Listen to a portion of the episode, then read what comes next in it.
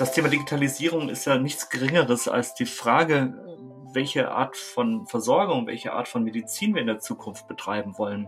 Von weißen Kästchen und virtuellen Patientenakten war in der vergangenen Episode dieses Podcasts die Rede. Es ging um die aus Ärztesicht richtige Digitalisierung und über die wollen wir heute weiterreden. Damit herzlich willkommen zu einer neuen Episode vom Evidenz Update Podcast, wieder in einer Doppelbesetzung. Wir, das sind Martin Scherer. Präsident der Deutschen Gesellschaft für Allgemeinmedizin und Familienmedizin, der DGAM, und Direktor des Instituts und Poliklinik für Allgemeinmedizin am UKE in Hamburg. Ich grüße Herr Scherer. Ich grüße Herrn Nössler. Und heute ist wie in der vergangenen Episode wieder bei uns dabei Christina Spörer.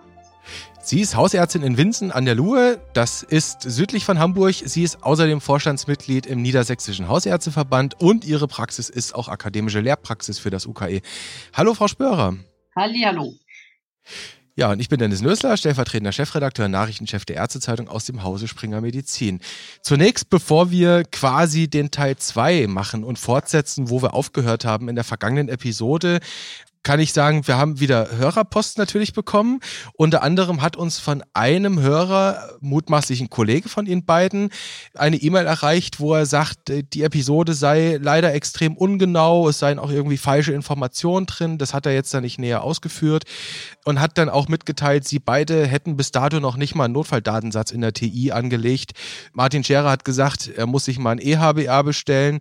Sie, Frau Spörer, Sie warten noch drauf und MIOS hätten wir auch nicht und Digas haben wir alles noch nicht ausprobiert. Frau Spörer mal ein bisschen provokant gefragt, können Sie eigentlich programmieren? Nein. Und jetzt die nächste Frage, muss man programmieren können, um sich mit dem Thema Digitalisierung beschäftigen zu können? Das finde ich nicht. Ich denke, es sind viele Kollegen aus der aus den technischen Berufen, Informatik und äh, umherliegend, die sich aus diesem Blickwinkel mit der Digitalisierung beschäftigen. Unser Anliegen ist, ist umgekehrt, die ärztliche Sicht in die Digitalisierung zu tragen und ganz doll darauf zu schauen, wo landen wir denn, wenn wir die Digitalisierung so verfolgen, wie wir es gerade tun und was ist eigentlich wichtig und richtig und wo sehen wir Fehlentwicklung. Mhm. Das heißt, ich verstehe Sie tatsächlich so ein bisschen, wenn ich es mal versuche zu übersetzen, so die, die Kritik, die da von Ihrem mutmaßlichen Kollegen kam, die können Sie nicht so ganz im Detail nachvollziehen. Nun, wir beschäftigen uns mit den Einzelsachen mit Sicherheit und äh, manche Sachen, die er angesprochen hat, sind richtig und wichtig und ich denke, wir können ja nachher zu den MIOS auch nochmal was sagen. Ich denke, da ist nämlich wirklich mal ein Mehrwert, der programmiert wird. Aber grundsätzlich technisch möchte ich gar nicht an das Thema rangehen, sondern tatsächlich mehr aus dem Blickwinkel, was macht das mit mir und was macht das mit meiner Arzt-Patienten-Beziehung. Mhm, okay. Und Herr Scherer, ich vermute mal, Sie programmieren auch nicht wirklich jedes Wochenende, oder? Nein, äh, wenn ich ein Computerproblem habe, dann müssen mir meine Kinder helfen, meine Jungs. Die können mhm. das. Okay, das heißt, Herr Scherer, müssten wir jetzt eigentlich Ihre Söhne hier im Podcast haben? Ja, mit denen können Sie über, über viele, viele Anwendungen und Spiele sprechen, aber vielleicht nicht über Digitalstrategien. Also ich muss Christina Spörer da auch recht geben. Natürlich, äh, das ist ein Grunddilemma. Ich vertrete eine Fachgesellschaft, die die wissenschaftliche Fachgesellschaft der Hausärztinnen und Hausärzte in Deutschland ähm, ist. Und wir können dann natürlich nicht immer auch alle Details so besprechen, also dass ich sage, das habe ich jetzt aus erster Hand gemacht. Ich habe jetzt nicht alles, worüber ich spreche, selber in der Hand gehabt und insofern hat der Kollege da natürlich auch einen wunden Punkt getroffen. Also das Digitalisierungsthema ist für mich ein ständiges Lernthema. Vieles muss ich mir selber anlesen, aber ich gebe das offen zu. Auf der anderen Seite sehe ich aber auch meine Rolle nicht darin, jetzt technische Details bis ins Letzte zu beherrschen, sondern für die DGAM eben eine Digitalstrategie zu koordinieren und zu überlegen, wie soll denn eigentlich die Medizin der Zukunft aussehen?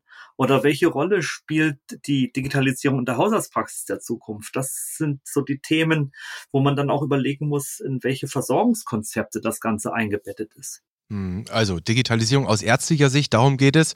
Und das ist dann eben mehr als Programmzeilencode zu schreiben. Am Ende vielleicht auch MIOS, zu denen können wir tatsächlich nachher nochmal kommen. Jetzt schauen wir nochmal auf die Ärztesicht, nämlich zu dem Punkt, an dem wir letztens dann stehen geblieben sind und an dem wir jetzt weitermachen wollen, Frau Spörer. Das quasi so die Take-Home-Message in der letzten Episode war, dass Digitalisierung im Gesundheitswesen oft im Moment mit, sagen wir mal, ja, Bürokratie, neue digitale Bürokratie verbunden wird. Und wir waren dann ja beim Deutschen Hausärzteverband, Bundesdelegiertenversammlung am 16.04. hat die gefordert, wenn Digitalisierung, dann muss Digitalisierung Ärzte eben auch unterstützen, entlasten, einen Mehrwert bieten. Das war so ein bisschen die Headline, die wir da drüber gezogen haben. Das hat im Übrigen auch die KBV-Vertreterversammlung diesen Montag gefordert, vor dem Ärztetag. Entlastung, Frau Spörer, durch Digitalisierung. Was stellen Sie sich da konkret in Ihrer Praxis drunter vor? Konkret in der Praxis sind es immer Abläufe, die einfacher werden können. Ich habe einen Kollegen zum Beispiel, der so ziemlich alle Dokumente mittlerweile als digitale Version vorliegen hat, um sich den ganzen Aufwand mit Ausdrucken und Einscannen zu sparen. Äh, das sind Programme, die funktionieren. Es gibt äh, mittlerweile digitale telefonische Assistenten, die Rezeptbestellungen annehmen können, die vorne den Tresen entlasten können. Das sind alles so Einzelanwendungen, die, ich sag mal, in der Praxisstruktur entlastend wirken können was ich denke, was wir jetzt im nächsten Schritt überlegen sollten, ist, wenn das E-Rezept kommt und sowieso Algorithmen programmiert werden, kann man über diese Algorithmen nicht gleichzeitig eine Regressfreiheit sicherstellen für die Ärzte, indem die Algorithmen prüfen, ob unsere Richtlinien berücksichtigt werden, wonach wir verordnen müssen. Und dieser Algorithmus, den Sie da ansprechen, der ist ja eigentlich gar keine Utopie. Den gibt es ja am Ländle in Baden-Württemberg. Da haben wir ja in den Hausarzt, also in den HZV-Verträgen haben wir ja die Ampel. Wenn da jemand was verordnen will, was jetzt nicht unbedingt als wirtschaftlich angesehen wird, leuchtet dort ja im PVS die Ampel rot. Also das sind ja Beispiele, die es schon gibt. Die aber aktuell noch nicht umgesetzt sind auf Bundesebene. Genau, und auch nicht im KV-System. Das ist sowas, was Sie ansprechen. E-Rezept ist so ein Stichwort, Frau Spörer. Da geht es auf einmal auch um den Austausch zwischen Heilberufen, also zwischen Ärztinnen und Ärzten und Apothekerinnen und Apothekern, wo also quasi eine Rezeptur, eine Verordnung ausgetauscht wird. Das Ganze kann ja noch weitergehen. Müsste nicht tatsächlich auch, ich sag mal, Digitalisierung die Ärztinnen und Ärzte entlastet, auch in Richtung Datenaustausch zwischen den Kollegen, ja vielleicht sogar sektorenübergreifend auch anbringen? Müsste da nicht was laufen? Das ist ganz sicher ein großer Wunsch an die EPA in Zukunft. Und da kommen wir auch zu den MIOS. Je mehr wir davon haben und wenn zum Beispiel Labordaten in so ein Format eingetragen werden, kann ich auch die Daten die im Krankenhaus erhoben worden sind, in meiner Praxissoftware direkt an dem Punkt nutzen, wo ich meine Labordaten einspeise. Das heißt, ich habe die Chance, die gemeinsam zu bewerten und nicht, indem ich mir ein PDF-Dokument aufmache, die Labordaten suche und dann meine Labordaten, die ich in der Software habe, vergleiche. Mhm. Die MIOS, vielleicht für alle Zuhörerinnen und Zuhörer, die den Begriff nicht sofort auf der Pfanne haben, sind die medizinischen Informationsobjekte. Die werden maßgeblich äh, von der Kassenärztlichen Bundesvereinigung entwickelt. Wir haben da jetzt sowas entwickelt wie ein Impfpass. Da gibt es bereits, das sind Datenstrukturen am Ende für die Informatiker unter den Zuhörern. Soll es ja geben. Das Ganze ist ja jetzt ein Prozess, der anfängt. Da kommen jetzt so, so die ersten Mios. Jetzt denken wir das Ganze mal ein Stück weiter. Denken wir mal fünf Jahre weiter. Hatte übrigens am Dienstag Jens Spahn ja auch gesagt, am Ärztetag, wir müssen jetzt einfach mal beginnen mit der Digitalisierung und nicht immer warten, bis wir über 100 Prozent sind. Man kann sich ja nun aus ihrer Praxis heraus sehr viel mehr Mios denken. Also was gibt es da alles? Da gibt's Heilbehandlungen, die verschiedene Mios sein können. Diagnostik kann verschiedene Mios sein. Am Ende würde das ja bedeuten, Frau Spörer, nochmal mal in Ihre Praxis geschaut. Wenn wir irgendwann an so einen Zeitpunkt kommen, wo wir die medizinische Versorgung myofiziert haben, dass Sie durchaus doch sehr viel mehr systemseitige Vorgaben bekommen, wie Sie was wo eintragen müssen. Würden Sie das gutieren, weil es Sie am Ende entlastet oder würde Sie das einengen? Das würde mich nicht einengen. Das ist ja aktuell auch schon so. Ich versuche ja über die PVS, also meine Praxissoftware, auch schon möglichst systematisch die Daten zu erfassen und wir haben einzelne Parameter. Wir haben ein relativ junges Praxissoftwareprogramm, wo es noch nicht alle Funktionen programmiert waren anfangs, wo wir trotzdem zum Beispiel Körpermaße sehr systematisch eingegeben haben, damit wir in Zukunft mit der nächsten Programmierung, die dann kommt, das nächste Update, was läuft, darüber auch Kurven zum Beispiel rausziehen können. Auch dafür müssen wir schon systematisch eintragen. Das hilft uns im Verlauf. Mhm. Stichwort Daten, Herr Scherer. Wir hatten jetzt schon das Thema Impfpass. Mio, Impfpass gibt es schon. Jetzt haben wir ja die Diskussion zum Thema Impfpass nochmal auf einer ganz anderen Ebene. Nämlich, es soll ein QR-Code geben für ein Covid-19-Impfpass. Da tobt gerade so ein bisschen die Diskussion. Sollen das künftig die Ärzte ausstellen für 83 Millionen Bundesbürger? Wie soll das funktionieren? Wo kommen die Daten her? Darüber wollen wir mal nicht diskutieren. Es dreht sich so ein bisschen um die Frage, ja, wer macht es am Ende? Jetzt stehen wir an dem Punkt, dass, ich sag mal, ich habe in meinem gelben Impfpass einen Stempel vom Stadtgesundheitsamt mit der Impfung. Sie haben die wahrscheinlich vom UKE, Herr Scherer. Andere haben sie von der Praxis, andere von einem Impfzentrum. Jetzt mal mit Blick auf das Thema elektronische Patientenakte, MIO. Wenn wir sowas hätten und das fully functional wäre, überall flächendeckend aus, sorry, äh, voll funktionell, flächendeckend Bundes... Nee, also machen Sie den Anglizismus, dann klingt es gleich kompetenter. flächendeckend ausgerollt wäre, bräuchten wir dann diese ganze Diskussion, die wir jetzt doch haben, gar nicht. Weil dann wäre es doch so, in der EPA wäre gespeichert, dass ich geimpft wurde, egal von wem, egal wann, egal wo. Und man könnte per Knopfdruck diesen Impfpass rausziehen, oder? Also klingt erstmal gut. Also im Augenblick haben wir das gelbe Heftchen, wie Sie gesagt haben, Stempel rein, unterschrieben. Und auch im elektronischen Impfpass werden dann die Impfungen eingetragen. Soll, glaube ich, ab 2022 dann auch Bestandteil der elektronischen Patientenakte sein. Mhm. Und inhaltlich ist das ja genau dasselbe. Man hat einen besseren Überblick vielleicht. Man, wenn ich mir manchmal überlege, wie lange ich in dem Ding rumblättere, bis ich die Sachen finde, hätte ich jetzt den Wunsch und auch die Erwartung, dass ich das dann in dem elektronischen Impfpass einfach schneller finde. Mhm. Und dann ist das Ganze natürlich freiwillig, wie bei der elektronischen Patientenakte auch. Also macht erstmal Sinn, aber wie auch bei unserem letzten Thema, große Überschrift, haben sie drüber gesetzt. Ich weiß gar nicht, ob wir das so gesagt haben, aber implizit haben wir es auf jeden Fall gesagt. Digitalisierung gerne, aber es ist, muss einen Mehrwert bringen. Also es darf am Ende eben nicht so sein, dass es dann doch mehr Aufwand ist oder holpert. Mhm. Es darf nicht mehr Aufwand geben, das haben wir jetzt schon festgestellt. Also Digitalisierung soll keine Bürokratie sein, sondern entlasten, soll Mehrwert geben. Jetzt muss ich da aber nochmal einen Punkt machen, der vielleicht in der Diskussion immer so ein bisschen beiseite geschoben wird. Aus Sicht der Ärzte muss so ein System ja auch, ich sag mal, reliable sein, um wieder so ein Anglizismus also Es muss verlässlich sein. Es muss, man muss dem System vertrauen können. Wenn Sie beide, Frau Spörer, Herr Scherer, sich jetzt vorstellen, wir haben eine E-Patientenakte, von der sie gar nicht wissen, welcher Patient, welche Patientin nutzt das überhaupt? Ist sie bei dem einen oder der anderen vollständig oder nicht? Bei dem einen, der will den E-Impfpass haben, die andere will den gedruckten Impfpass haben. Das ist doch ein einziges Kuddelmuddel, ein einziges Hin und Her. Am Ende ist es doch nicht verlässlich, dieses System. Müsste doch aus Ihrer Sicht eigentlich, sagen wir mal, eine gewisse Notwendigkeit da sein, zu sagen, nein, EPA first, oder? Frau Spörer, wie sehen Sie das? Also mit der EPA hätten wir zumindest ein System, wo sehr hohe Sicherheitsstandards so oder so schon eingebaut sind. Das heißt, wenn ich dann Daten in der EPA hinterlegt habe, dann sollte ich mich auch darauf verlassen können, dass die richtig sind. Das ist, denke ich, auf jeden Fall ein Vorteil. Die Übergangsphase wird so oder so, glaube ich, anstrengend werden, weil bis ein System reibungslos läuft und bis ich verlässlich sagen kann, Mensch, bei den Menschen, ich gucke mir die EPA an und dann habe ich alle Infos, das wird ja noch eine ganze Zeit dauern. Das heißt, ich habe eine Übergangsphase, wo ich mit Sicherheit immer noch analog parallel schauen muss, was habe ich zusätzlich an Informationen. Mhm.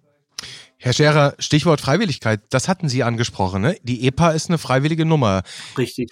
Jeder Versicherte kann sich selbst entscheiden. Ja. Bringt das nicht Friktion in der Praxis, wenn es dann dabei bleibt, dass mal 50-50, die einen mit Papier, die anderen mit der EPA kommen? Es wird eine Übergangsphase sein. Wie alle Paradigmenwechsel, wie alle Reformen wird das ein Übergangsvorgang sein und eine Übergangsphase geben müssen. Wie lange die dauert, kann ich Ihnen nicht sagen, aber denken Sie, wie viele Jahre inzwischen zurück? Sind es 25, sind es 30 Jahre? als umgestellt wurde von der Papierakte auf die EDV, dann ging das erstmal los, äh, dass wirklich erstmal nur die Abrechnungsdaten übermittelt wurde und nach und nach fielen dann die Pappkarten, äh, die Papierakten dann weg und das hat sich über viele Jahre hingezogen. Das muss jetzt an dieser Stelle nicht so lange dauern, aber dass es ein Übergangsprozess wird, das kann eigentlich nicht anders sein. Hm, dann verstehe ich Sie aber hoffentlich richtig, dass das Ziel aus Ihrer Sicht schon ist, dass am Ende die EPA der Standard ist. Wird so kommen müssen, sonst macht das irgendwann auch keinen Sinn mehr. Und das ist der Aspekt, auf den ich jetzt kommen will, nämlich von der Mikro- zur Makroebene hin. Stichwort EPA, Stichwort Daten sind ja nicht nur relevant für den einzelnen Versicherten, für die einzelne Ärztin, Apothekerin, für welchen Heilberuf am Ende auch immer. Diese Daten können ja wirklich Gold wert sein im doppelten Sinne, nämlich für die Forschung. Und Herr Scherer, wenn ich das zumindest hier an der Stelle sagen darf, wir beide waren neulich zu Gast in einer Diskussion. Da ging es um das Thema, wie kann man Präventionseffekte messen. Und da kam relativ schnell heraus, dass man heute, wenn überhaupt es möglich ist, vor allem Effekte von Sekundär, Tertiär, vielleicht auch Quartärprävention messen kann. Bei der Primärprävention ist es faktisch nicht möglich. Da haben wir so diese Unschärfe. Wir können Primärprävention eigentlich nur dann messen, wenn sie versagt hat, oder? Da haben Sie völlig recht. Also äh, wenn Sie, wenn Sie das so formulieren, versagt hat, dann gehen Sie davon aus, also die Prävention hat nicht funktioniert und es passiert mehr Morbidität beispielsweise oder im schlimmsten Falle mehr Mortalität. Also dass Sie sozusagen sagen, die Präventionsbemühungen ist ins Leere gelaufen und wir haben mehr Krankheiten. Das können wir dann im Sinne steigender Inzidenzen oder hohe Prävalenzen im internationalen Vergleich dann feststellen. Dann sehen wir, das eine Land kommt von der kardiovaskulären Morbidität besser raus als das andere Land. Was haben die gemacht? Welche Präventionsprogramme hatten die laufen? Also insofern gebe ich Ihnen recht, man sieht die Effekte der Prävention eigentlich nur an den Erkrankungen, die eben nicht passieren wenn man die Präventionsbemühungen, das hatten wir in dieser Diskussion auch, ohne zu viel Details zu erzählen, aber wenn man die Präventionsbemühungen in einem Land abbilden möchte, dann muss man irgendwie auch den Kontakt zu den Versorgungsdaten herstellen. Sonst kriegen sie nur wenige gut evaluierte Programme und haben dann einen Lückentext, aber vieles, was informell ist oder was auch in Praxen passiert, das wissen sie so nicht und haben deshalb nur einen Teil des Bildes, was an Prävention stattfindet. Mhm. Also die Frage quasi zwischen Ärztin und Patientin, rauchst du, hast du geraucht, wie viel rauchst du? Die Frage wird ja gar nicht dokumentiert im System. Die wird auch künftig nicht in der EPA dokumentiert, nicht wahr? Ist aber ein ganz wesentlicher Bestandteil der täglichen Prävention, mhm. die, die so ganz nebenbei stattfindet. So, und jetzt kommen wir zurück in die Praxis von Christina Spörer. Frau Spörer, wir zwei oder wir drei besser, lassen Sie uns doch mal bitte grüne Wiese spielen. Und ich will mal herausfinden, ob diese grüne Wiese Richtung Utopie oder im Zweifel sogar Richtung Dystopie für Sie geht. Bleiben wir mal so ein bisschen bei diesem Primärpräventionsparadox. Also wir wissen ja Präventionsparadox. Und überlegen wir uns mal, wir kennen das, das Projekt Resist ist relativ bekannt, Antibiotika-Surveillance, wo man seinen Überblick bekommt regelmäßig. Was habe ich für eine Resistenzbildung in der Praxis? Was verordne ich gegenüber dem Fachgruppenschnitt? Und jetzt stellen Sie sich mal vor, Stichwort grüne Wiese, Sie bekämen, Frau Spörer, quartalsweise von der KV eine Übersicht über die Morbidität in Ihrem Praxisklientel. Nämlich, ob die Morbidität höher oder niedriger ist, sagen wir mal in einem regionalen Durchschnitt, in einem Fachgruppendurchschnitt, whatever. Und man könnte vielleicht daraus sogar dann irgendwie ermitteln, ob Ihre primärpräventive Arbeit, ohne genau zu wissen, was Sie da konkret machen, jetzt wirkungsvoller ist oder nicht. Also Stichwort weniger KHK-Fälle im Vergleich zum Durchschnitt, weniger rauchende Patienten. Wäre das für Sie eine Utopie oder eine Dystopie? Also da spielt jetzt ja ganz viel persönliche Einstellung mit rein und ich finde es schrecklich. Okay. Ich fände es wichtig, dass die Möglichkeit besteht, dass man schaut, wie kann man Primärprävention besser umsetzen. Aber ich kann mir kein Szenario vorstellen, in dem so ein Gedankenspiel zu einer guten Lösung führen kann. Mhm. Herr Scherer, wie sehen Sie das? Als Versorgungsforscher. Zum Beispiel. Sie sind ja Hausarzt und Versorgungsforscher. Sie haben ja ganz viele Rollen inne. Dann nehme ich mal die des Versorgungsforschers da ist es im Augenblick unheimlich schwierig, sowas wie eine Versorgungsbeschreibung hinzubekommen. Wir hatten das schon mehrfach, auch hier in diesem Podcast.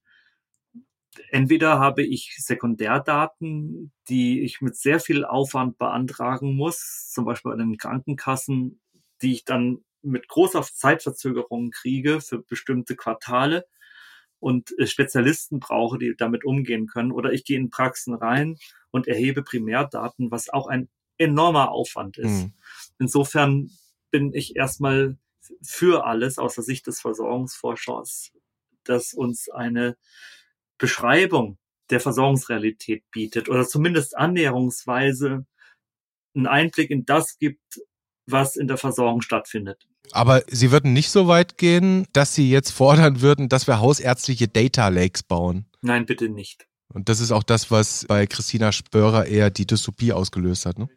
Ja, ich denke schon. Also der Grundansatz, eine Primärprävention dazu betreiben und sowohl das Rauchen als auch die KHK zurückzudrängen, ist ja fantastisch. Aber hm. Wie soll das funktionieren? Und ich finde, ein Staat, der komplett vermisst, finde ich nicht mehr eine fantastische Vorstellung. Ja, ein Staat, der komplett vermisst. Mich hat diese Idee, äh, als sie so im Kopf entstanden ist und ich dachte, na, schauen wir mal, vielleicht bauen wir die einfach mal in unser Gespräch mit ein.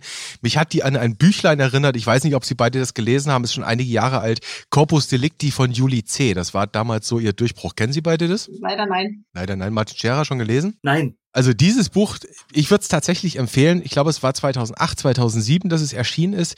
Das zeichnet eine, wenn man so will, Gesundheitsdiktatur, könnte man fast sagen. Und zwar eine Welt, eine Dystopie, in der wirklich alles vermessen wird. Alle gesundheitlichen oder eben nicht gesundheitlichen Handlungen werden vermissen.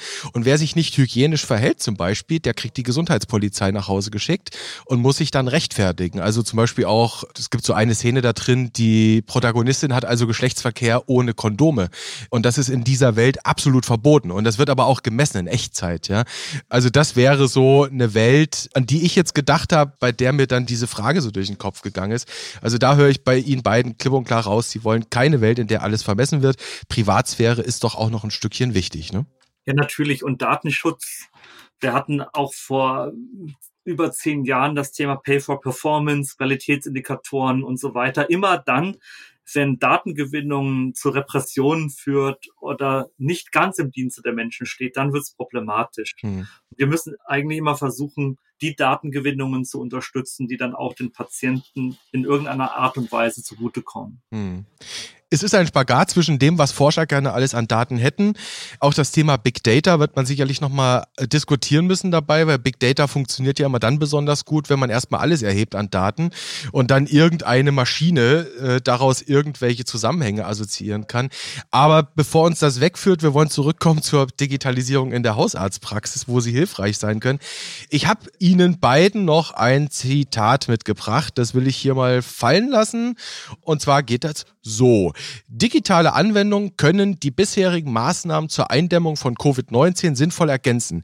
Je mehr Menschen ihre Daten für eine Auswertung zur Verfügung stellen, desto genauer werden unsere Erkenntnisse zur Verbreitung des Coronavirus.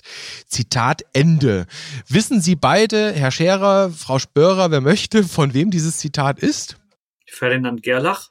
Kann sein, habe ich aber nicht von ihm gelesen. Frau Spörer, wissen Sie es? Nein. Ich sage einfach mal, RKI-Präsident Lothar Wieler hat das gesagt. Und zwar mit Blick auf die Corona-Datenspende-App. Es gibt tatsächlich vom RKI eine Corona-Datenspende-App. Die gab es relativ früh. Die kann man sich aufs Handy machen. Die verbindet sich dann mit der Fitness-Armbanduhr und übermittelt quasi den zu ermittelnden Gesundheitsstatus und stellt den ja zur Verfügung. Herr Scherer, würden Sie dieser Aussage so zustimmen? Also die Frage ist ja, wie hätte uns eine verbesserte Datenspeicherung, ein verbesserter Datenfluss in der Corona-Pandemie helfen können? Ist das Ihre Frage? Darauf läuft es hinaus, genau, richtig. Also es wäre schon wichtig gewesen und nach wie vor ist es das auch, dass man Gesundheitsdaten in irgendeiner Art und Weise mit Bewegungs- und Kontaktdaten verknüpfen kann. Das hilft dann dabei, zu erkennen, welche Situationen wirklich risikoreich sind und welche Infektionsketten sich dann daraus ergeben. Punkt eins. Punkt zwei.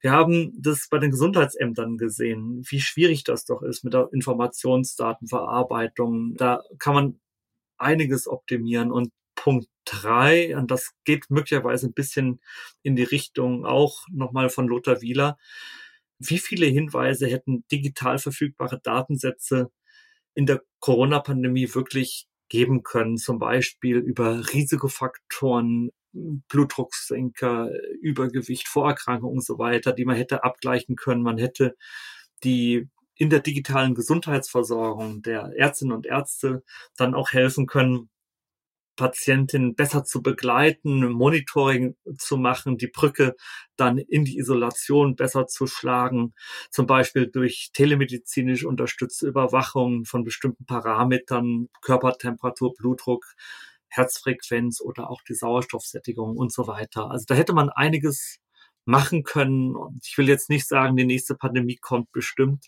Ich fürchte, sie kommt irgendwann hoffentlich nicht so bald. Hm, das fürchtet hoffentlich keiner. Ich will dieses Szenario, das Martin Scherer beschrieben hat, jetzt nochmal in Ihre Praxis bringen, Frau Spörer. Jetzt stellen wir uns mal vor, wir wären längst an dem Punkt, wo wir eine voll funktionelle voll funktionsfähige EPA hätten mit vielen putzigen kleinen Mios hinten dran, wo man klug und sinnvoll strukturiert Daten speichern kann, Verläufe abbilden kann, etc. pipapo. Und Sie als Hausärztin sind am Ende ja auch die Anwältin Ihrer Patientinnen und Patienten. Sie stehen ja quasi ja in deren Verantwortung und letztlich auch was die Daten angeht. Würden Sie denn als Hausärztin dann wollen, dass beispielsweise aus diesen EPA, ich weiß gar nicht, was ist die Mehrzahl von EPA ist EPA, dass aus diesen EPA Daten Daten dann beispielsweise für eine Pandemiekontrolle ja Analysen herausgezogen werden? Wenn die Patienten vorher eingewilligt haben, ja. Ich finde das über deren Kopf hinweg zu entscheiden keine gute Sache, weil ich möchte ja eine vertrauensvolle Beziehung behalten und die soll ja auch da sein, wenn ich so Daten in die Akte einpflege.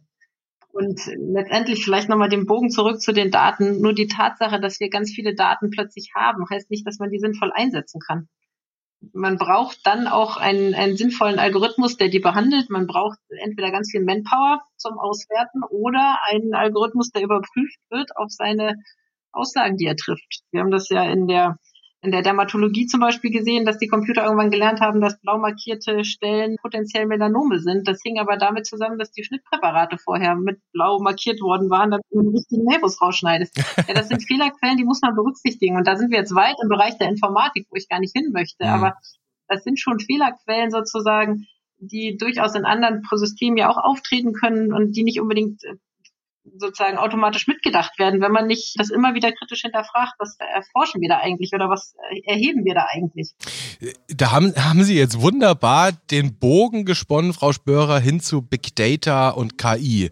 Das sind ja so die Stichworte, die regelmäßig fallen. Man könnte noch Machine Learning mit dazu tun. Das ist so die Trias, über die oft im Bereich der Medizin gesprochen wird. Stichwort Bildgebung, Sie haben es gerade genannt. Stichwort ja, Entscheidung basierend auf verschiedenen Mutationen Mutationsprofilen bei der Tumortherapie. Und da heißt es eben oft, ja, Big Data funktioniert nur, wenn man erstmal alles erhebt. Und dann kann ein Algorithmus da mal losmarschieren und gucken, ob er da irgendwas findet, irgendwelche Auffälligkeiten, irgendwelche Zusammenhänge. Stichwort Präzisionsmedizin. Da sind wir jetzt in einem tiefen, klinischen, spezialisierten Setting.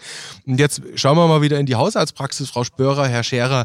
Wie könnte denn von solchen Ansätzen, wenn sie denn dann funktionieren und nicht nur nach blauen Bildern irgendwie Alarm schreien, die Allgemeinmedizin, die Hausarztpraxis profitieren?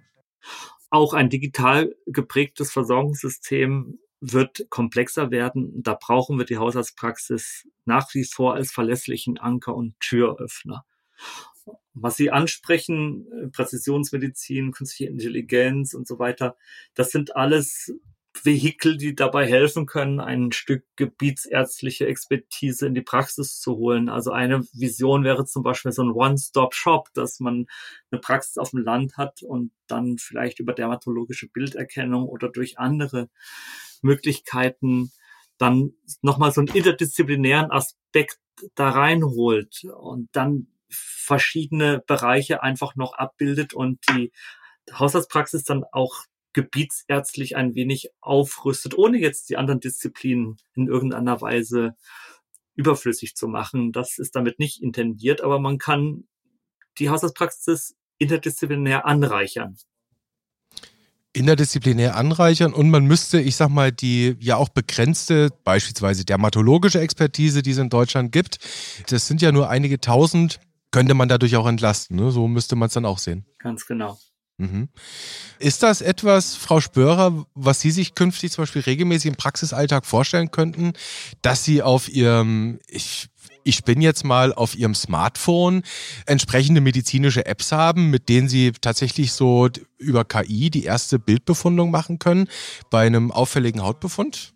Ich finde, das sind denkbare Szenarien, ja. Und auch die Möglichkeit der Telekonsile. Also, dass ich Daten erfasse, von denen ich der Meinung bin, die sind jetzt so auffällig und bedürfen eine weitere Begutachtung durch einen gebietsfachärztlichen Kollegen. Mhm. Da geht es so ein bisschen in eine Richtung, wie sich das entwickeln könnte und dass eben auch sehr wohl die Allgemeinmedizin davon profitieren könnte. Jetzt haben wir schon das Thema ja, Telekonsil. Das bringt uns, das ist ganz interessant, tatsächlich schließt es ein wenig den Kreis hin zu dem, womit wir in der vergangenen Episode begonnen haben, nämlich bei den Videosprechstunden, die ja auch sehr wohl konsiliarisch eingesetzt werden können hier und dort. Und vielleicht versuchen wir es mal damit, was man beim Thema Digitalisierung, Big Data, KI, Machine Learning immer auch hört, genauso wie beim Thema Fernbehandlung, Schrägstrich Videosprechstunden, ist der Begriff Industrie, nämlich Gesundheitsindustrie. Im Bereich Big Data, KI wissen wir, ist IBM unterwegs, Dr. Watson ist da so das Schlagwort. Wir wissen auch, Google ist sehr aktiv im Bereich Health Records. Die wollen da was eigenes aufbauen. Und auch im Bereich Videosprechstunden wissen wir, gibt es, ich sage jetzt mal vorsichtig, gewerbliche Anbieter, Schrägstrich industrielle Anbieter. Haben Sie beide die Sorge, dass in diesem Bereich der Digitalisierung Ärztinnen und Ärzte vielleicht überholt werden von industriellen Anbietern? Wie geht's Ihnen da? Frau Spörer vielleicht? Ich erlebe, dass diese Anbieter gerade an unseren Grundfesten der Versorgungsstruktur rütteln und dass wir ganz, ganz dringend uns überlegen müssen, mit was für Maßstäben und wie wollen wir unsere Versorgung in Zukunft gestalten. Denn unsere Gesundheitsversorgung ist ja in so einem Quartalsbezug aufgebaut. Gerade die Allgemeinmedizin ist in der verlässlichen und auch longitudinalen Betreuung der Patienten angelegt. Und das sind beides Konzepte, die von diesen großen Kliniken nicht so gesehen werden. Die sorgen für eine kurze Versorgung direkt, äh, ich sag mal, Wunschzeit und Wunschort, aber sie haben nicht diese Patientenbindung, sie haben nicht die gelebte gemeinsame Geschichte. Und das führt dazu, dass Einzelkontakte stattfinden, aber die Einbettung fehlt. Und was das Ganze problematisch ist, ist der Honorarbezug, der dahinter steht und der das gesamte System ja im Moment finanziert. Und da sozusagen muss, glaube ich, unsere Realität dringend angepasst werden an das, was gerade stattfindet. Hm. Zu der Honorarthematik lassen Sie uns gleich nochmal kommen. Ich will nochmal bei dem, was Sie eingangs gesagt haben, nämlich, dass diese industriellen Anbieter Grundsätze in der Versorgung anfangen, in Frage zu stellen. Die würde ich gerne nochmal zu Martin Scherer rüberwerfen, weil Martin Scherer ist ja sehr wohl auch Pionier in gewisser Weise in Deutschland in diesem Bereich Videosprechstunde. Wie bewerten Sie das mit diesen industriellen Anbietern im Bereich Videosprechstunden? Ziemlich genauso wie Christina Spörer. Sie hat das schon sehr schön erklärt. Sie haben ja den Kreis geschlossen zur letzten, zum Anfang der letzten Episode hin und die haben sie eingeleitet mit dem Fernbehandlungsverbot, das verschiedene Landesärztekammern gelockert hatten im Jahr 2018. Baden-Württemberg war mhm. die erste und dann gab es den Ärztetag, Deutschen Ärztetag in Erfurt mit der Rede von Minister Spahn und dann auch noch anderen, die sinngemäß gesagt haben, die Ärzteschaft hängt diesem ganzen Digitalisierungsthema hinterher. Es sind die großen Konzerne, Sie haben schon einige genannt, die die Entwicklung treiben. Und wir müssen versuchen, das Ganze in ärztlicher Hand zu bekommen. Und warum müssen wir das? Genau aus den Gründen, die Christina Spörer eben angeführt hat, dass eben äh, das, was wir an Werten für eine gute Gesundheitsversorgung uns aufgebaut haben, patientenzentriert, eine gute Koordination, hausarztzentriert und so weiter. Also all das, was eine gute Medizin ausmacht, dass das eben nicht über den Haufen geworfen wird und dass die Elemente genutzt werden, die das Leben leichter machen, die Versorgung effizienter, vielleicht auch das Patientenwohl fördern, aber dass auf der anderen Seite auch das erhalten bleibt, was wir uns aufgebaut haben, also verändern und bewahren. Mhm. Das war pathetisch, Herr Scherer. Ich will es noch mal konkret machen. Was ist denn das für eine abgefahrene Wertung? Das, ist, halt das, das ist doch eine wunderbare Wertung, über die sich bitte hier in keinster Weise Martin Scherer beklagen kann. Aber ich möchte es noch mal konkret machen mit einer möglichst hypothetischen Kasuistik. Ich nehme mal ein ganz saloppes Beispiel. Nehmen wir mal an, ich brauche ähm, ich brauche eine AU. Das ist ja heutzutage wirklich so easy. Ich klinge mich da ein in irgendeines dieser Online-Portale. Schwupps kriege ich gegen Entgelt eine AU. Das ist mal das eine. Jetzt wirklich potenzielle Patientenperspektive. Nehmen wir mal ein zweites Beispiel, vielleicht ein etwas radikaleres. Nehmen wir mal an, ich hätte gern ein Fläschchen Tramadol. Brauche ich ein Rezept für? Muss nicht mal BTM sein. Tramadol reicht schon. Kann man sich auch gut mit wegbeamen dann gehe ich auch zu so einem Videoanbieter. Und das Schöne ist, das ist möglichst anonym, die kennen mich nicht. Ich muss da gar nichts verheimlichen. Und im besten Fall komme ich an jemanden dran, der nach einer kurzen Anamnese, nach einem kurzen Gespräch den Eindruck hat, ja, der hat das nötig, aus welchen Gründen auch immer. Und ich habe mein Rezept und gehe damit in die Apotheke. Wie fangen wir das denn ein? Weil der, ich sag mal, der Nutzen aus Patientensicht für das eine und das andere schnell an irgendwas zu kommen, ob es jetzt die AU ist oder ein, eine Verordnung für ein verschreibungspflichtiges Arzneimittel, der Nutzen für den einen oder anderen ist, der ist doch offenkundig, oder? Indem wir Flöcke einschlagen und klar sagen, was wir in Zukunft wollen und was wir nicht wollen.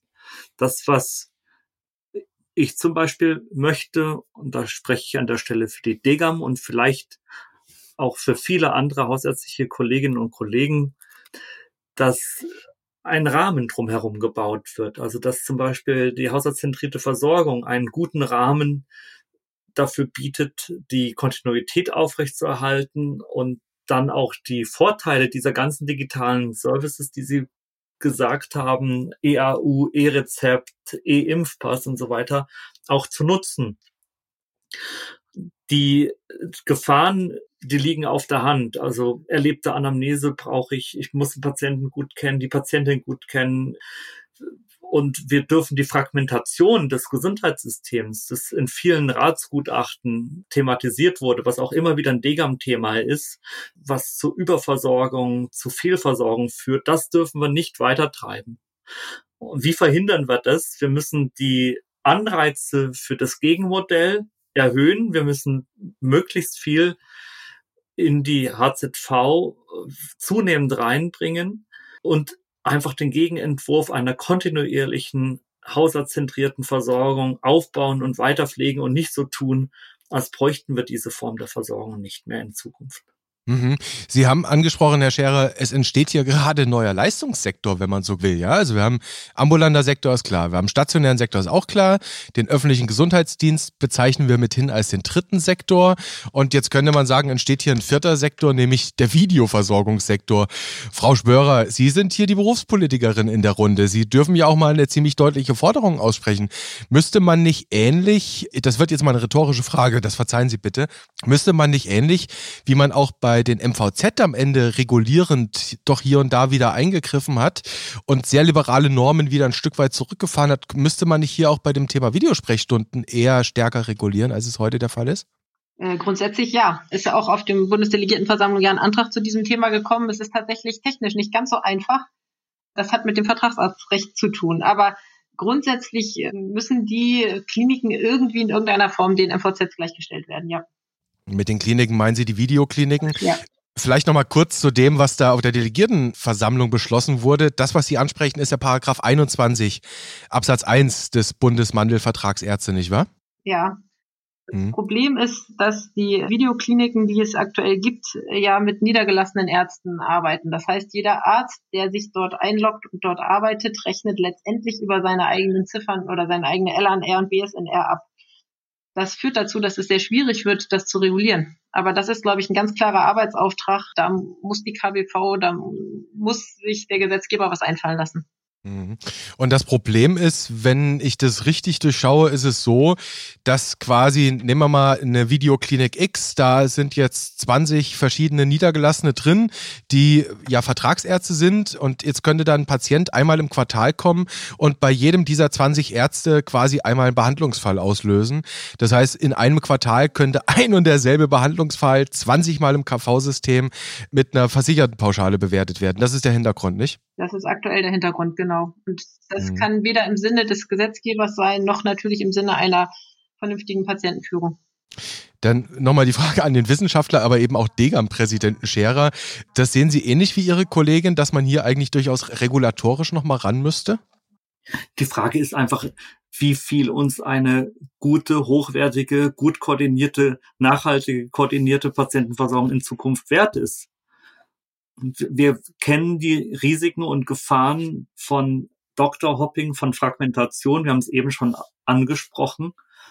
Und das zu regulieren, das ist jetzt weder die Aufgabe der wissenschaftlichen Fachgesellschaft noch der Berufsverbände. Aber wenn wir das nicht regulieren und dahingehend nicht eingreifen, dann werden wir eine Medizin der Zukunft äh, haben, die unserem Best-Case-Szenario eben nicht entspricht. Da müssen wir was tun. Klingt jetzt von Ihnen beiden tatsächlich auch so ein bisschen Ansprechpartner hierfür wäre die Kassenärztliche Bundesvereinigung als Vertragspartnerin im BMV Ärzte wäre tatsächlich mal so eine Idee, ähm, ja, ob man mit der Vertreterversammlung nicht mal einen Antrag überlegt. Das, wie gesagt, ist dann auf der Ebene der Berufspolitiker angesiedelt. Jetzt wollen wir zum Ende hin, das interessiert mich nämlich, weil hier sind nun auch einfach zwei Degam-Leute am Reden miteinander. Interessiert mich die Frage, Degam, wie hältst du es mit der Digitalisierung? Das ist vielleicht die Frage so zum Ende hin. Immerhin wissen wir, die Degam hat eine Webseite, die Degam ist ja wohl auch digital unterwegs, aber mit Blick auf die Strategie, Herr Scherer, was passiert da in der Degam? Ich weiß, in Erlangen wurde beschlossen, dass man sich damit befassen will. Ja, es klingt jetzt ein bisschen so, als würde sie mit ihrem grellen LED-Lämpchen in die digitale Degam-Seele leuchten. Aber ich, ich will sie Ihnen gerne öffnen. Also klar haben wir uns damit befasst. Jeder muss sich damit befassen.